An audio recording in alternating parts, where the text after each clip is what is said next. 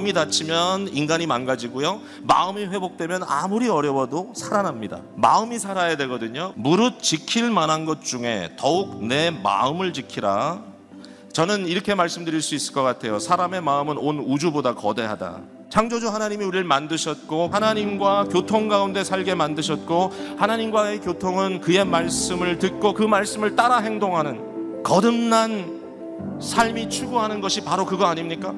거듭난 마음, 거듭난 삶. 바로 그 중심은 하나님의 보좌이시죠. 근데 그 보좌가 어디 계시다고요?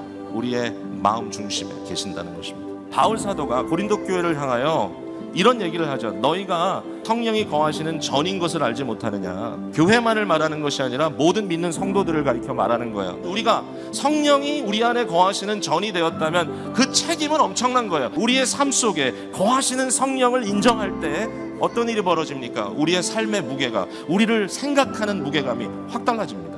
여러분은 성령께서 함께 하시는 분들이에요. 근데 중요한 건 그거예요. 성령을 근심되게 하는 분들이 참 많다는 거예요. 여기서 말하려고 하는 성령이라는 말은 여러분의 마음속에 들어와서 주권자 노릇하시는 반석이 바로 성령님이라는 겁니다. 그 말은 뭐예요? 우리의 의지가 성령의 의지께 복종되었을 때 그것이 곧 성령에 충만한 삶이라는 거예요. 우리가 질 수 있는 최고의 죄는 우리 스스로 왕이 되고 우리 스스로 주권자가 되고 우리 스스로 자기중심성 속에 모든 것을 인베스트하는 거예요. 우리 생각대로 우리가 어떻게 하면 행복하겠다, 그걸 쫓아가는 거예요. 그러나 그것은 죽는 길이에요. 우리가 살 수 있는 유일한 길은 오늘도 우리 속에 거하시는 성령님이 우리의 주인이 되셔서 우리 마음 보좌에 계실 때 거기에서부터 강물이, 생수가 흘러나오는 겁니다. 예수님께 복종된 인생만큼 행복한 인생은 없습니다.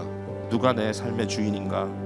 나의 보좌에는 누가 앉아 계시는가? 여러분, 여러분이 앉는 순간 썩은 물이 나오고요, 성령께서, 그리스도의 영이 거기에 좌정하셔서 다스리면 하나님의 아름다운 은혜의 물줄기가 터져 나옵니다.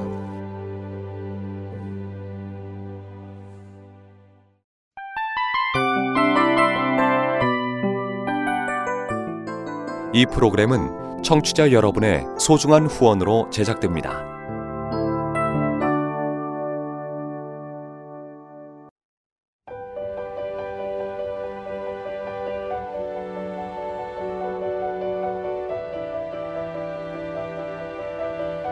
세상에는 수많은 교회들이 있지만 더 깊이 있는 말씀 강해를 찾기 위해 크기로만 교회를 선정하지 않습니다.